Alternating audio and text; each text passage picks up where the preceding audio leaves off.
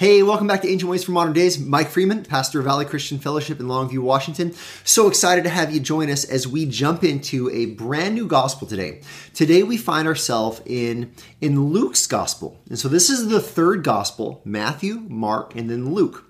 Now, Luke's gospel is unique because it's uh, it's written by the companion of Paul, but but not one of Jesus's original disciples. And so Luke is unique that way. It's also unique because uh, Luke was a Gentile. He was likely a Gentile, which makes this the only uh, the only New Testament scripture written by a Gentile.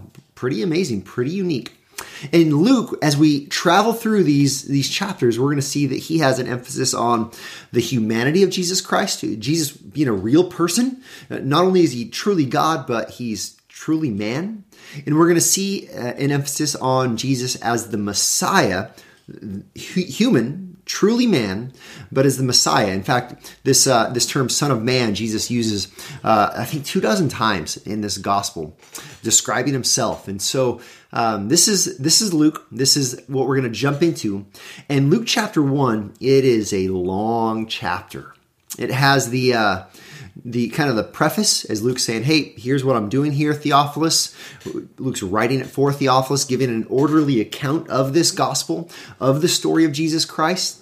And Luke includes the uh, the foretelling of John the Baptist's birth, the foretelling of Jesus' birth. You have the Magnificat. You have uh, Elizabeth and Mary meeting. There's just so much in Luke chapter one. But but here's what I want us to look at today. Today, as we read this chapter and we consider the ancient way for our modern day, I want to zero in on on the role of faith, on the expectation of faith, on how at the very outset, right out of the gate in the Gospel of Luke, we find a recognition, really, we find a call to have faith. Let me show you what I mean. If we jump in there and we start to read the, the story of, of John the Baptist, the, the telling of his story before his birth, we have an angel of the Lord appearing to his father. And, and as, as Zechariah, he is, he's doing the, the, uh, the temple duties. He's in there alone. An angel appears to him. An angel tells him, You're going to have a son. This is what is going to happen with your son. And, and I want to tune in to the scripture. Look with me here. Uh, let, us jump into, yeah, let me fix that. Verse 18, Luke 1 18. Zechariah, his response to the angel. Look at what he says here. He says, How shall I know this? For I am an old man and my wife is advanced in years. And so the backstory is uh, Zachariah and his wife they they wanted a child, but she was barren. They, they had no child. They were they were up in age. They were up in years. They, they kind of the expectation that they probably had given up on having a child because of their age. And this angel appears and says, "You your your wife's going to be with a child." And uh, listen to his response. He says, "How shall I know this?" Notice he doesn't say, "Hey, I'm confused. Can you explain this to me?" He he's looking for he's looking for evidence. He's looking for concrete um, kind of uh, a sign beyond the fact that an angel is standing before him.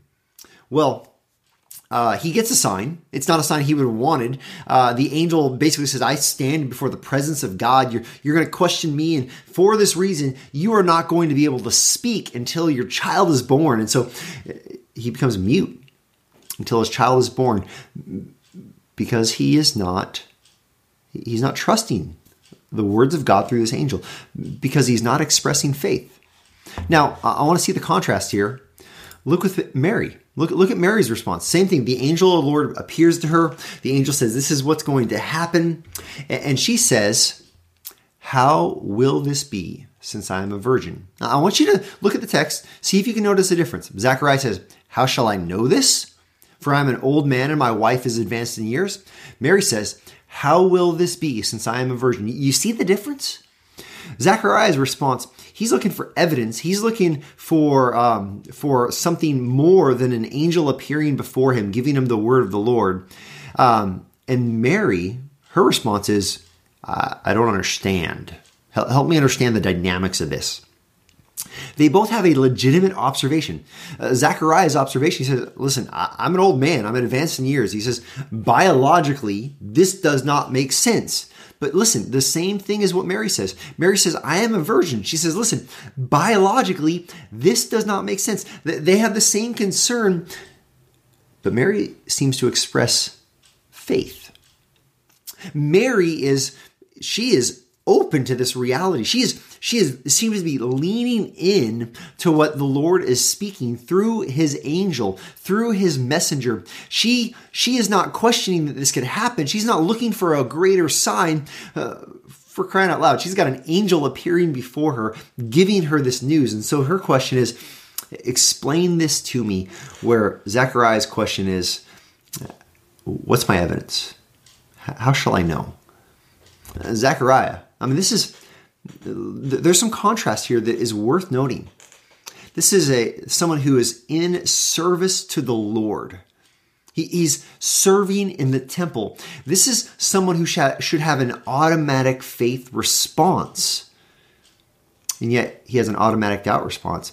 The contrast is with Mary, a young girl, not much experience in life, not years of seeing God work in this world and in her life and yet she she really does express this childlike faith, this, this trust in God. This is our ancient way for our modern day, and I want us to see how it culminates as Mary as she uh, she does what's called her Magnificat. Let's just uh, well, let's read what she ends up singing to the Lord or saying to the Lord. This is a very famous passage. She says, "My soul magnifies the Lord, and my spirit re- my spirit rejoices in God, my Savior." For he has looked on the humble estate of his servant. For behold, from now on all generations will call me blessed. For he who is in, who is mighty has done great things for me, and holy is his name and his mercy is for those who fear him from generation to generation.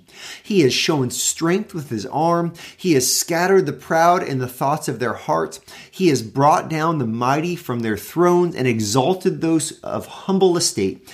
He has filled the hungry with good things, and the rich he has sent away empty. He has helped his servant Israel in remembrance of his mercy, as he spoke to our fathers to Abraham and to his offspring forever. And Mary remained with her, with Elizabeth, for about three months and returned to her home. Now this is uh, this is really cool. This is an expression of faith. In fact, I want you to just look back here for just a second longer.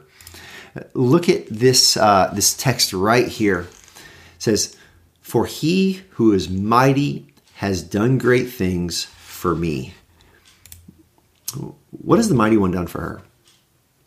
He's made a promise. She she has not birthed the child yet. Uh, but but God's mightiness has done great things in this promise and and, and the, the child being conceived. Look at she is she's got an expression of faith. And so as we as we start this brand new book, as we enter into Luke and we we travel through Luke's gospel, 24 chapters, we're going to hit each of them. Uh, let's begin with the ancient way for our modern day right now, recognizing recognizing that the ancient way is ultimately the way of faith. It's the way of looking at the promises of God and, and trusting them.